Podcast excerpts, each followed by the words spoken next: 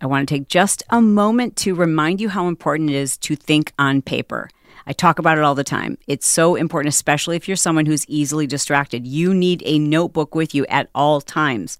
This is where you jot down your best ideas. When you think on paper, all of that creativity flows and it, it sends that message out to the universe. It's crazy the things that you can manifest when you put your ideas, your thoughts, your dreams, your intentions on paper. Whether you're looking for a very simple to use, effective day planner or a blank notebook to capture all of your brilliant ideas and brainstorms, the place to go is pushjournal.com. We've got blank notebooks as well as incredibly easy to use day planners. Like this is the day planner I created as someone who has ADHD who needed something super simple. We've got new designs, designs that have more blank pages, or our classic push journal with a health tracker, as well as blank notebooks that are so cool. They're so adorable. Like it literally will tell people a little something about your personality when they see you writing in this notebook. Check them all out by going to pushjournal.com. Hey, what's going on? So you're back, which I really appreciate because I know there's other things you could be doing. And I know that you have probably thought to yourself, are we still talking about this? And why are we talking about this? I'm going to explain all of that. There is no ulterior motive. This is so funny. So I've been talking a lot about mindset lately, and I've had three of my friends text me and said, hey, are you like launching some program or something around mindset? I'm like, dude, do you not know me? Do you not yet realize that I get on these tangents? I'm obsessive. Have you not noticed that? And I go on these deep dives, these rabbit holes. I can't stop thinking about certain things.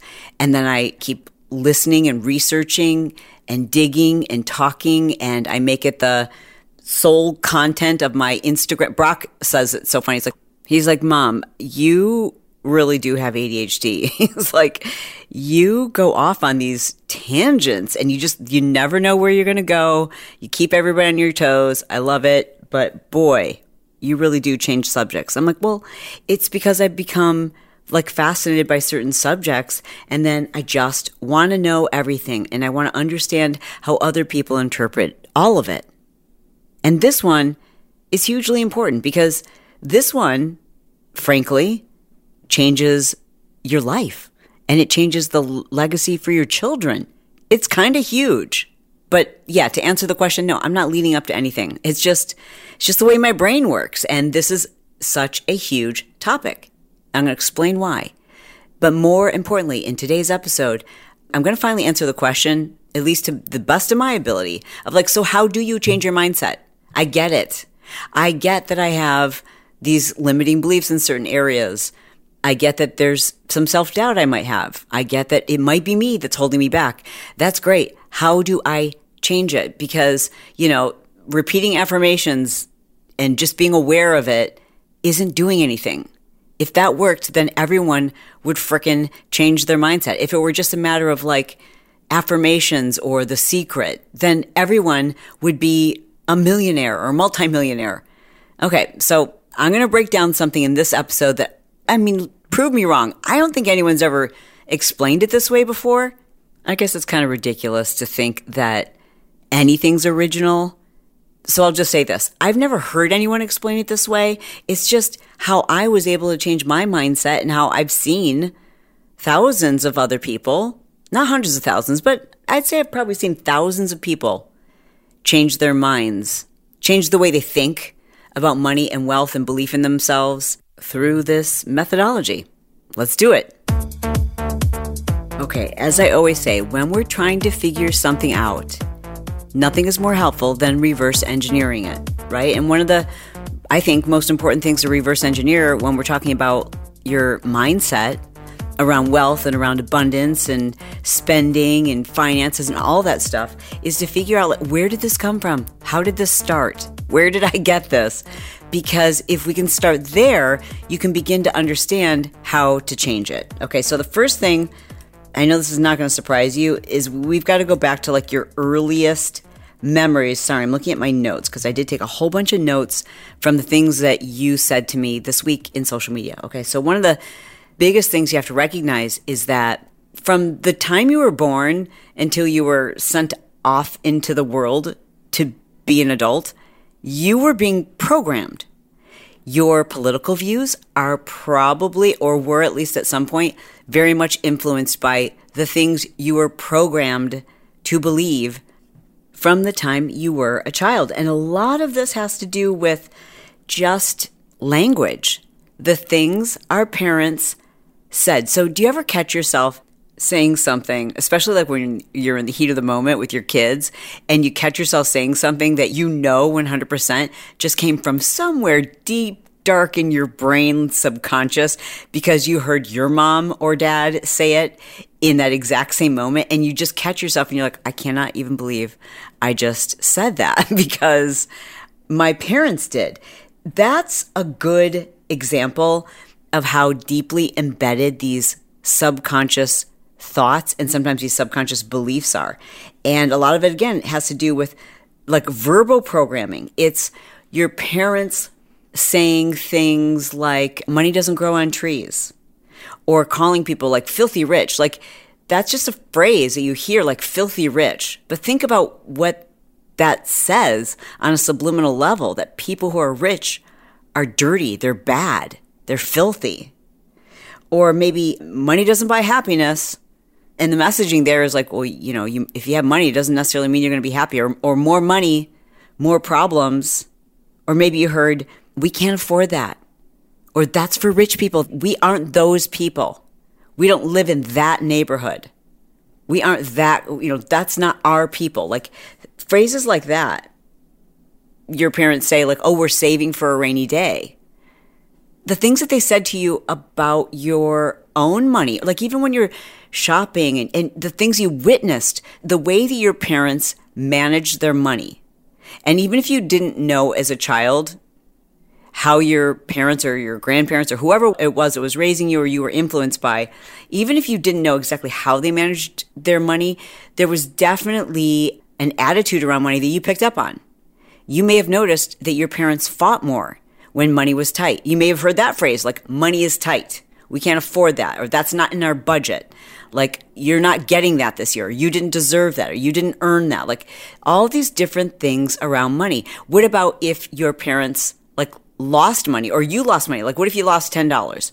Or what happened if you, believe it or not, this has to do with money and wealth and abundance too, is the way your parents viewed material things.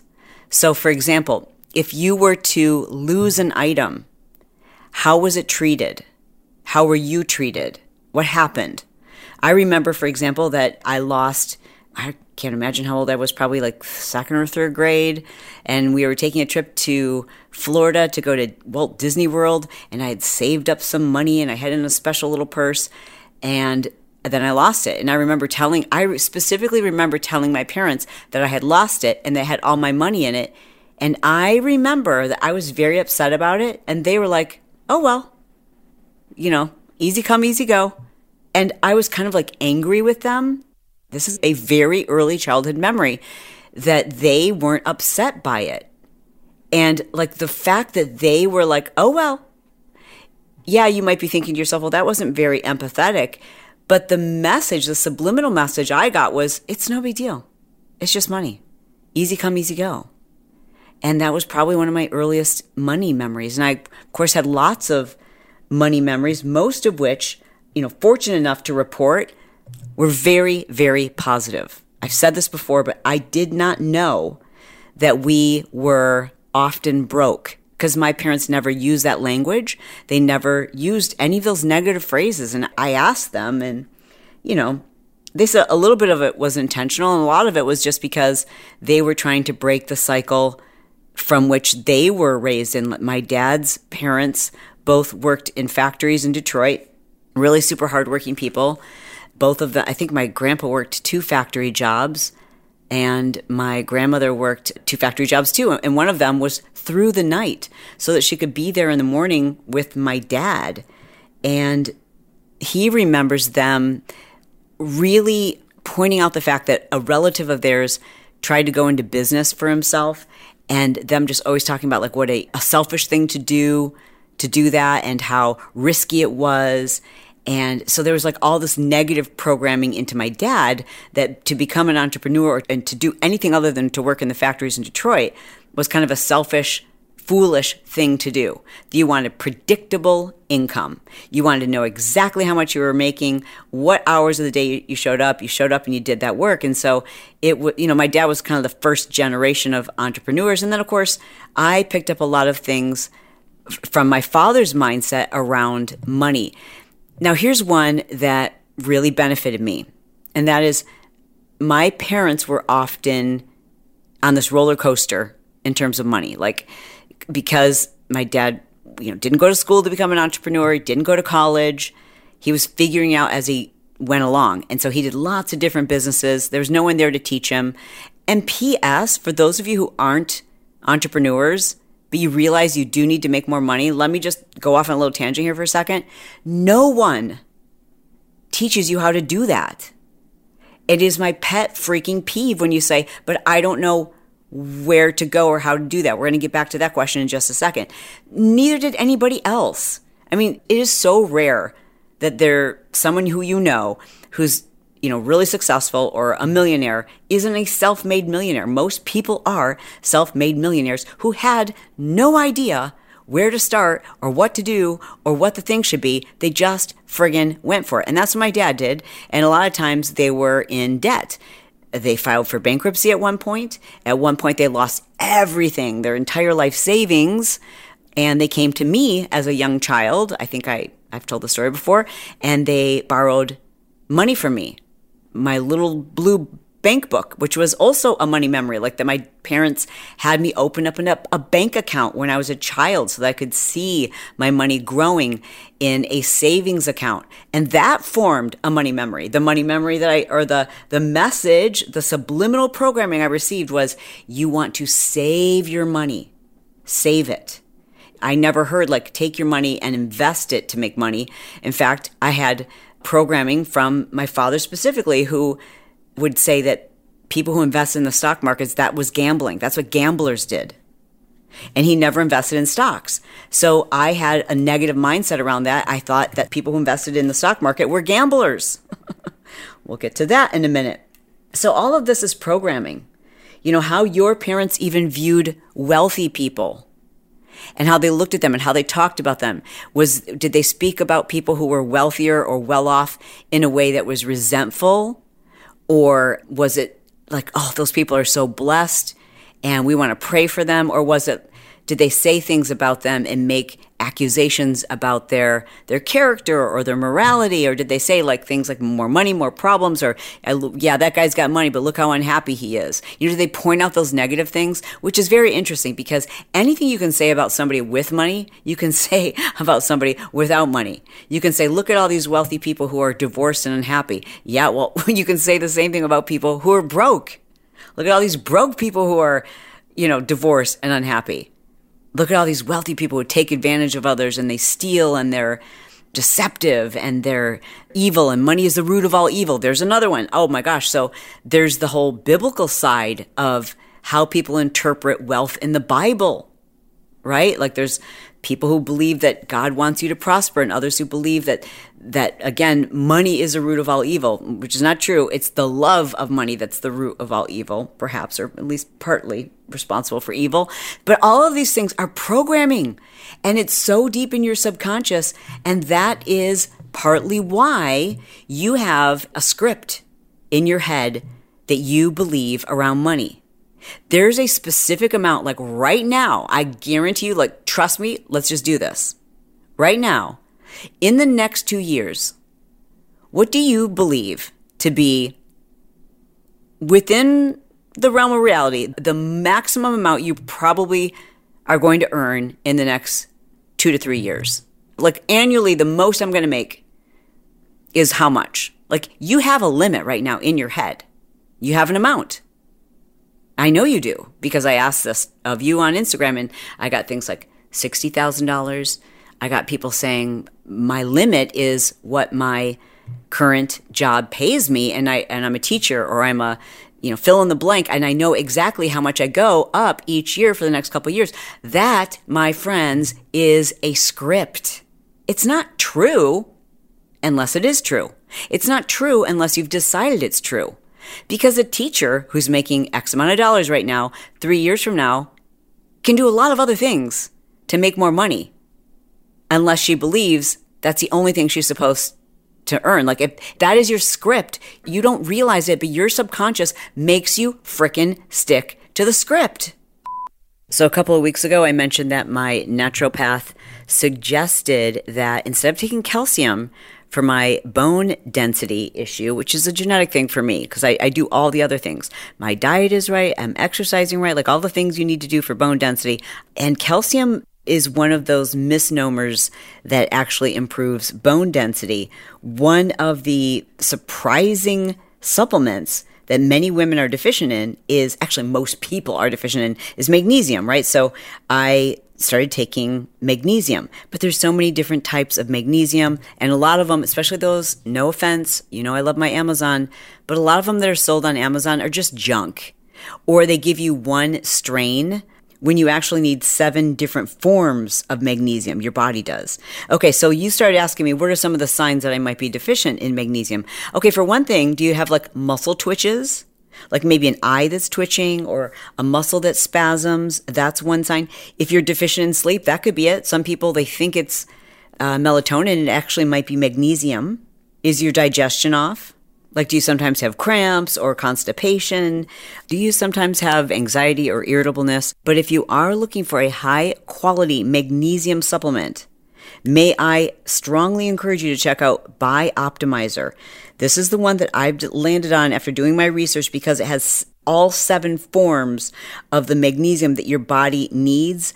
And because it's full spectrum and the way that it is processed, your body actually absorbs this supplement. I hate to say it, but a lot of these supplements are not regulated, and you really are then at the mercy of the manufacturer. So I want you to know I've done the research for you. Bioptimizer is the one that I'm using for my brain health, for my sleep, for my bone density, for you know, pain and inflammation, all of those things, and you get to try it. Are you ready for this? At 10% off because you listen to the Chalene Show. So go to bioptimizers.com. I'm going to spell it B I O P T I M I Z E R S dot com forward slash Chalene. Enter code Chalene. That's what gets you 10% off. And of course, I always appreciate it when you support the people who support the show. So again, go check it out. Get 10% off while supplies last.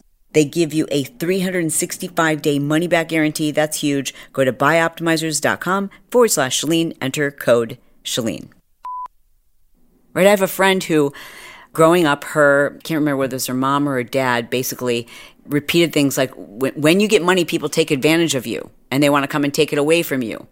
I have another friend who, her mother had just some real mental health struggles, and she would often involve the children in stealing or conning other family members out of money like to help pay for the bills or for food or whatever.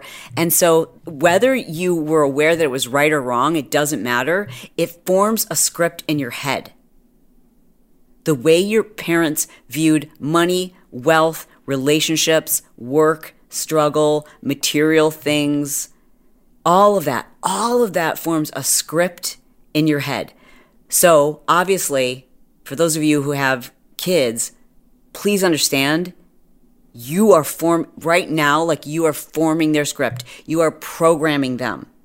And if you want your kids first they need to believe it in order for it to be a possibility. So you and i both know that your kid is amazing and they're going to be able to do amazing things but they're going to be limited. Their earning potential is going to be limited by what they believe is possible and what they believe is possible is being limited by the programming you're doing with them right now just take a second. Like, I mean, before we can figure out how to fix this, what kinds of things have you been programmed to believe that now you're you're doing that? Like another one that I believed was that in order to be wealthy or to, to make a lot of money, you have to grind. You have to be working like a dog, like 60, 80 hours a week. I believe that. So, therefore, when I started making a lot of money, right, when my business was finally had surpassed the million dollar mark as Bret had stopped gambling. That's a whole nother story that relates to his money script. But he had stopped gambling and we had been focused 100% on the business and we were grinding, like grinding like dogs, like working so, so, so hard, right? And 40 plus hours for sure a week. And then then came along the infomercial deal. So now we're talking millions and millions. But now I'm not working double the amount because you can't work more than you're already working, right? So I'm working the same amount of hours, which again was probably like 50, 60 hours, but I loved what I was doing. And I wasn't working more, but I was making a lot more. And I've got this subconscious script in my head that I'm supposed like the amount that I earn is supposed to relate to how hard I'm working. And because I can't work any harder, then I, subconsciously I have to get rid of some of that money. So I did the dumbest things with that money. I gave it away to people who would ask for it, who were making huge mistakes in their own lives. I was bailing out people's parents. I paid for friends' plastic surgery. Why? Because they asked me to. Like, just giving it away because now I was telling myself it's because I was generous and I don't care about money and I don't need money. That's what I was saying. That's what I was telling myself. But the truth is, because subconsciously I believed I didn't deserve that money unless I'd worked harder for it. And then as I stopped working as hard, that was really a money script I had to untangle too, in that I believed if I wasn't working really, really hard, then I wasn't a valuable person, then I wasn't worthy to others. I didn't have significance to others, that my only value to others was how much money I could make them. Now, that is a mindset that it might serve me financially, but it did not serve me from a happiness standpoint because you just can't relax. If you believe that if you do relax, that you are a crappy person, like if you're not being productive, then you're a waste of time, you're a waste of a human. And that's literally, if I'm being honest, that is how I felt. I didn't know I felt that way. I just believed that I was uber productive and I attributed all to work ethic. I just excused it. I'd be like, I can't help it that I have just such an amazing work ethic. Like, that's just how I'm wired. I didn't understand that it really wasn't how I was wired, it was how I was programmed and I it was not intentional programming. So a lot of this programming that we've received and that we've given our own kids is not intentional, it just happens. And sometimes even when you try to do your very best to provide positive programming, you just never know how a kid is going to interpret that. And that's I don't blame my parents at all for some of the things that got wrapped up in my head is just how I interpreted things. The question is, how do you undo this stuff? Well, first you have to recognize where are you limited and how do you want to change? Because for the record, I don't care if you make more money. If you don't want to make more money, if you're perfectly content, cool, then don't change a friggin' thing. But be honest about it.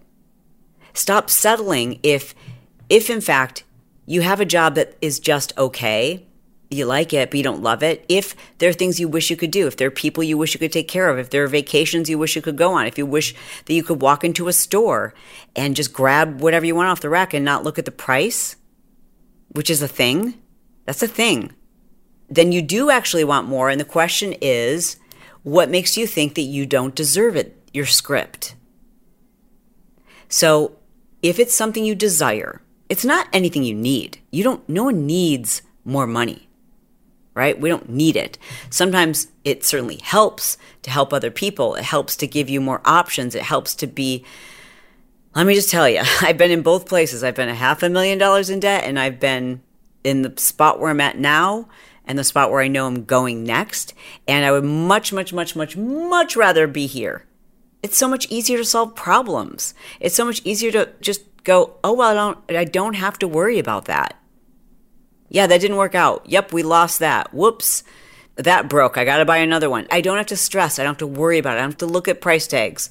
I do sometimes because, not because I want to know, can I afford it? I know I can afford it. I look at price tags to see, do I think this is valued appropriately? That's all. So if you really do desire that, then you have to examine where your limits are, where they came from. And the next question is, okay, how do I undo this? So we all have these evidence files And some of those evidence files serve us, and some of them do not. And it is really, really hard work to examine them and say, is this serving me?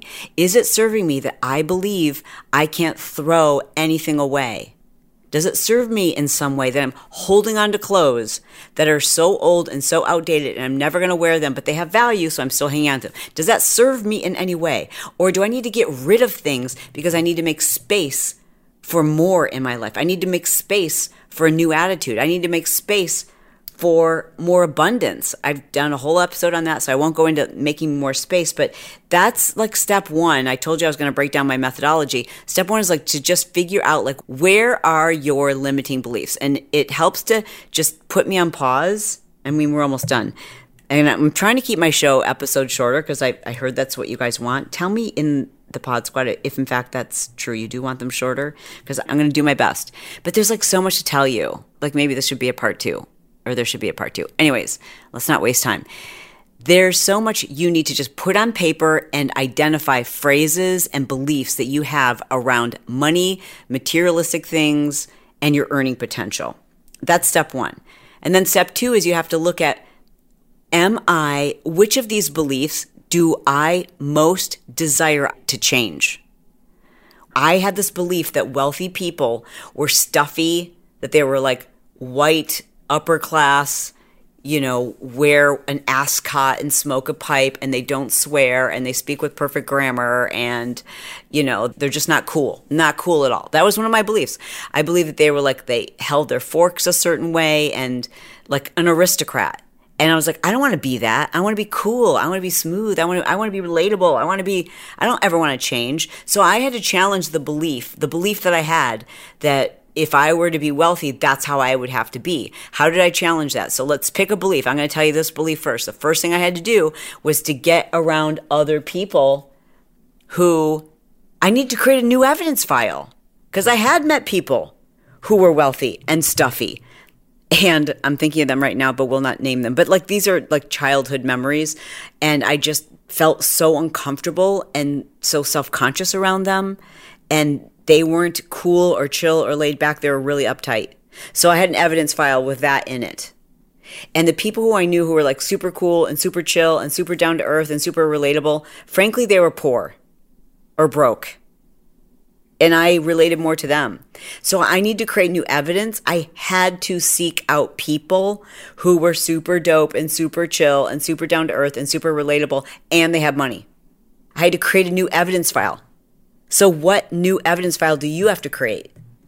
Because whatever it is you're looking for, you're going to find more of it. If I had decided I wanted to look harder for people who were uptight and not friendly and all the things, are you kidding? Yeah, there's no limit to the number of examples I could show for that. So, what it is we look for, if that's what we're looking for, if that's what we're focused on, that's what we're going to get more of. So, I had to focus on trying to uh, associate and meet people who were cool and chill and down to earth and i always use the phrase quote normal like normal just be normal like be cool be chill be down to earth be relatable don't be a phony. And i had to find people like that and, and i had to pay attention so i could find them and then keep stacking up that evidence file. And this evidence file it really helps if you can like put in writing if you can just keep a note on your phone and anytime you see evidence of this that's one example. Another example is it, are things you're going to have to prove to yourself Okay, so if you have a belief that if you ask for more money in your job, that means you're greedy. Or if you ask for more money, that means you're not likable. Or if you were to ask for a raise, that means that you are self centered or selfish or entitled, like whatever the belief is, right? So let's take that as an example of a belief. Then, in order to change that belief, you have to have faith that you're not going to die if you challenge this belief, then you must have the courage to challenge the belief by taking the action. You have to take action that your beliefs may not entirely support yet. And that is contradictory to what most experts will tell you. Most experts tell you you have to have the belief before you take the action. And, you know, like, are we that really that rigid? Because there's a lot of things I just bet you kind of went for it even though your belief wasn't yet that strong.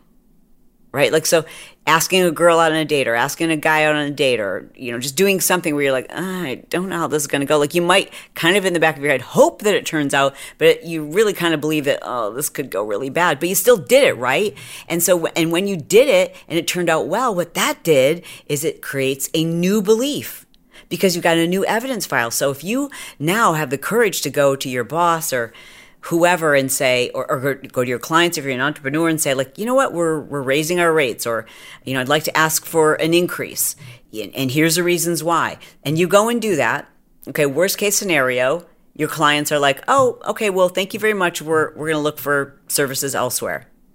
All right, did that mean that you were greedy? Did that mean that you were selfish? Or did it teach you a lesson that you need to be able to come to that meeting with a better way of substantiating your value. It's just a lesson. And then you get the courage to do it again. And your next clients are like, great point. You know, absolutely. We're, we're fine with that. We're going to pay that. Or you go to your boss and your boss says, um, no, sorry, no, no increase this year. And in fact, we want to do this performance review. And here's all the ways that you haven't been meeting your mark and we're putting on 90 day probation. Okay, fine. Did you die from it? No.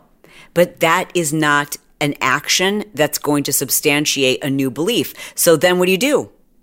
Right? Because now you've got evidence that supports your negative belief. So then what do you do? Then you have to have the courage to try again and again and again. And it's going to get a little better each and every time. So let me just be very transparent in saying there are hundreds of thousands of people who are going to listen to this episode at some point and the fact of the matter is, a very, very small percentage of you will actually take that risk and take the scary action where you don't yet have evidence and try something that you're almost goes against your beliefs. It's something you want to believe in, but you're going to try something that's super scary and it fails. And it, like I said, a very small percentage of you are going to say, I'm going to try again. But those people who do try again, you will change your mindset. You will and those who don't won't. And it's just, it's not like that you're a good person or a bad person. It doesn't mean anything about you morally. You're still a beautiful human being. I still love you to pieces. You're still perfect in God's eyes, but your financial situation isn't going to change. Because if you're waiting for the universe to like to win the lottery or for, you know, your company to finally go public and then you're going to get that whatever, or for your aunt to finally croak and leave you her inheritance. That's also a belief that y- you can't make it happen. The universe has to gift it to you, that you don't have the power within you. And when that happens to people who it happens to athletes, it happens to people who win the lottery. If you look at people who are like musicians, MC Hammer, the, these athletes who make millions and millions and millions of dollars and then then next thing you know they're cleaning pools. Like and, and, no shame in cleaning pools but like where did their millions go?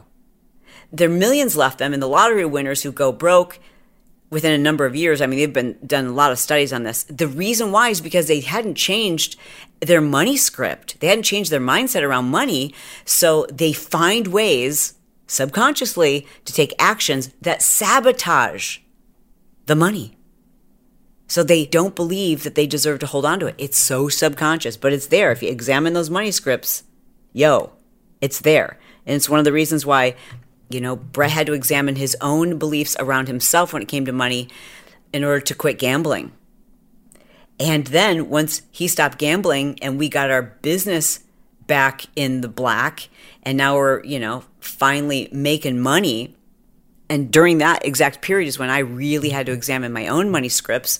That's when I had I was going to therapy and like just trying to step out on a limb and do these things that challenged my beliefs.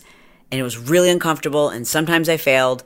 And one of the big things that I had to wrap my head around was that I could trust him with money again because I had a big fat file, an evidence file that said this mother effer cannot be trusted with money. I'm going to work my butt off and he's going to gamble it away and he's doing that because because he doesn't love me because he wanted to hurt me. Like that was an evident. That was my belief. So I had to change that belief, right? So how do I go from not trusting him, which is a belief, and and not believing that he's trustworthy with money, to trusting him with money and seeing us together as partners? How did I do that? Slowly.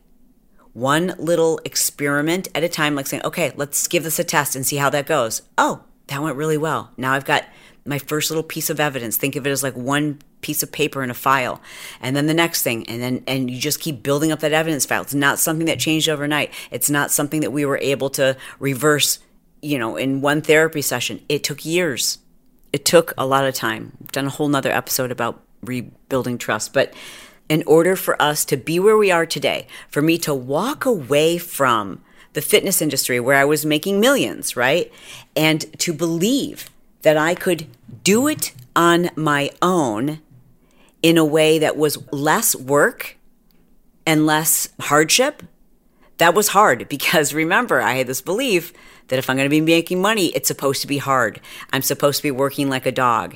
So I had to challenge that belief and see, okay, how do I feel if I don't work as hard? And I just see how that felt. Like that was just step one. And I was like, okay, I still feel worthy. I still feel loved. I still feel like a valuable human. And I'm not working 40 hours a week. I'm not even working 30 hours a week. And I'm more present with my kids and I'm way more present with my husband. I'm actually having fun. And then you know what happened? Started making more money than we ever did in fitness. And, and that goes in a new evidence file. Now I'm like, oh my gosh, look, honey, not really, but like in my mind now, I'm like, I just think about how much bigger that folder is, like how many pieces of paper are in the evidence file. That evidence file that is marked, you don't have to work hard or hate your life or hate your job in order to make a lot of money. And now we're making more money and we're living a much freer, funner life. We're not working nearly as much. And that took years. It takes years of youth recognizing it's there and challenging it and challenging it. And each time you challenge it, realizing you're putting a new piece of paper in that evidence file and then asking yourself like what's the next thing i need to challenge and for me that was when bret was like if we really want to scale our income if we really want to like you know go to that next level as he's learning more about trusting himself and and his own beliefs around wealth and abundance He's learning about stocks and annuities and really wanting to invest more in the stock market. And as you know from earlier in this episode, that was a really hard script that I had to overcome because even to this day, you know, my dad will sometimes, you know, makes these little comments about people who invest in stocks. And so, so how do we test that? We tested it by talking about it and by Bret explaining to me that there are certain areas of investing, like day trading, that does feel like gambling to him. And so that was me like going, okay, let, let's test this. I want to build this trust together and I want to learn and I want to build an evidence file here. And so now we're, I don't know, 10 years into building this incredible wealth portfolio from investments in stocks and real estate and syndicated apartments and you know, investing in, in people. Like it's not just stocks, it's just investing, right? Like realizing that you can really work hard, which is one way, or you can invest and scale. And that took understanding and testing and creating evidence, creating small little steps one at a time, going like, okay, that went well, that went well. And sometimes it doesn't. But then realizing, well, let's let's fix it, let's course correct and go back and see if we can make it work. So, if I may, I'd like to tell you about a course that my husband's put together. This is something that's a long time in the making. He has been teaching people how to do this and teaching people how to use their money so that their money works hard so that you don't have to. And you've heard previous episodes of Bret's giving you advice, financial advice, advice on investing. If you love that kind of thing, you definitely want to follow him on Instagram. Now, he doesn't post that kind of stuff to his feed I know he doesn't take any of my advice when it comes to Instagram, but he's always offering that advice on his Instagram stories. And because of that, people have been begging him for probably the last five years to teach or create a course, a basic course for beginners, not for the person who's already investing, not for the person who already has a portfolio and understands, you know, annuities and their retirement fund and how to figure out how to get started, all of those things. That's the course that he created. It's called Money Matters 101. It has been five years in the making, but it's a quick course. This is literally a 101 course for those of you who are afraid of the numbers, you're afraid of the financials, but it's time for you to take control of that. We've got to change that mindset, and you can. And it's important that you do because I don't want you to work as hard as you've been working. I want your money to work harder for you. And Bret wants to teach you how to do that. And he's my husband, so I can tell you, he doesn't mansplain things. He really does break it down and make it super simple because he's had 30 years of training working with someone who has ADHD who is constantly saying like hold on hold on. Okay back it up. Slow it down. Break that down for me. Draw a little picture.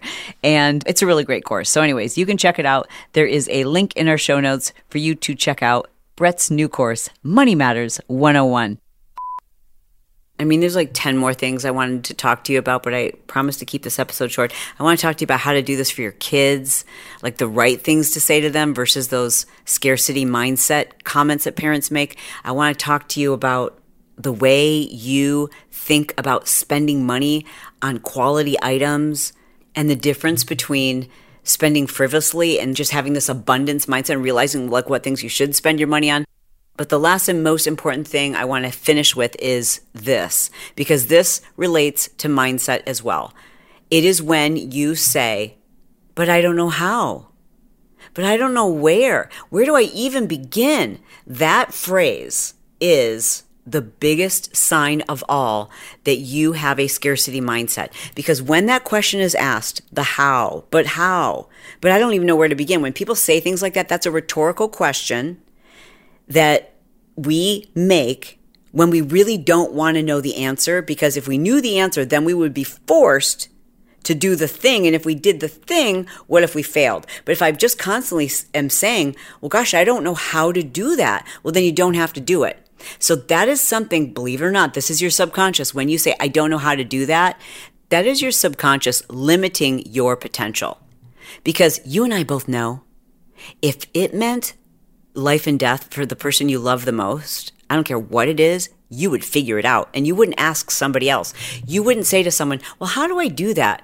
You would just go into research mode. You would go into MacGyver mode. You wouldn't rest until you figured it out. You'd go to Google and you'd read books and you'd listen to podcasts and you'd go to seminars and you'd you would invest in experts. Like you would do whatever it took in order to figure it out. So stop asking, I don't know how, I don't know where, and dig in.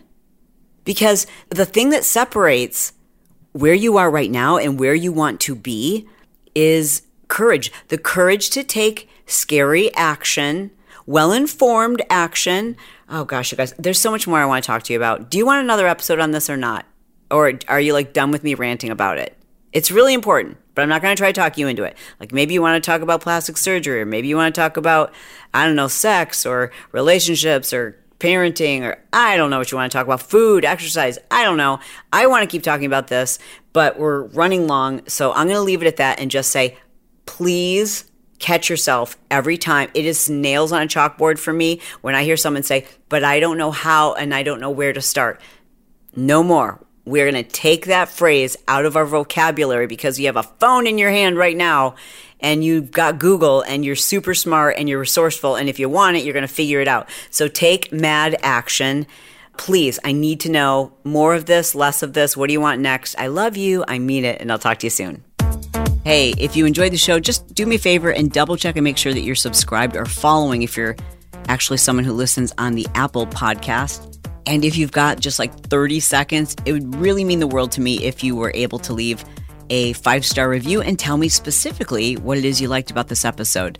My show is released every Monday, Wednesday, and Friday. I do also have a business podcast that comes out on Tuesdays and Thursdays. I host that with my son Brock. It's called Build Your Tribe. You should check it out. There's always a link in the show notes. I'm sure you know this, but on Fridays, my episodes are very casual very personal. It's usually stuff with myself and my husband. And if you love that kind of stuff, I want to invite you to check out my Patreon. It's all of the Chalene Show episodes ad free.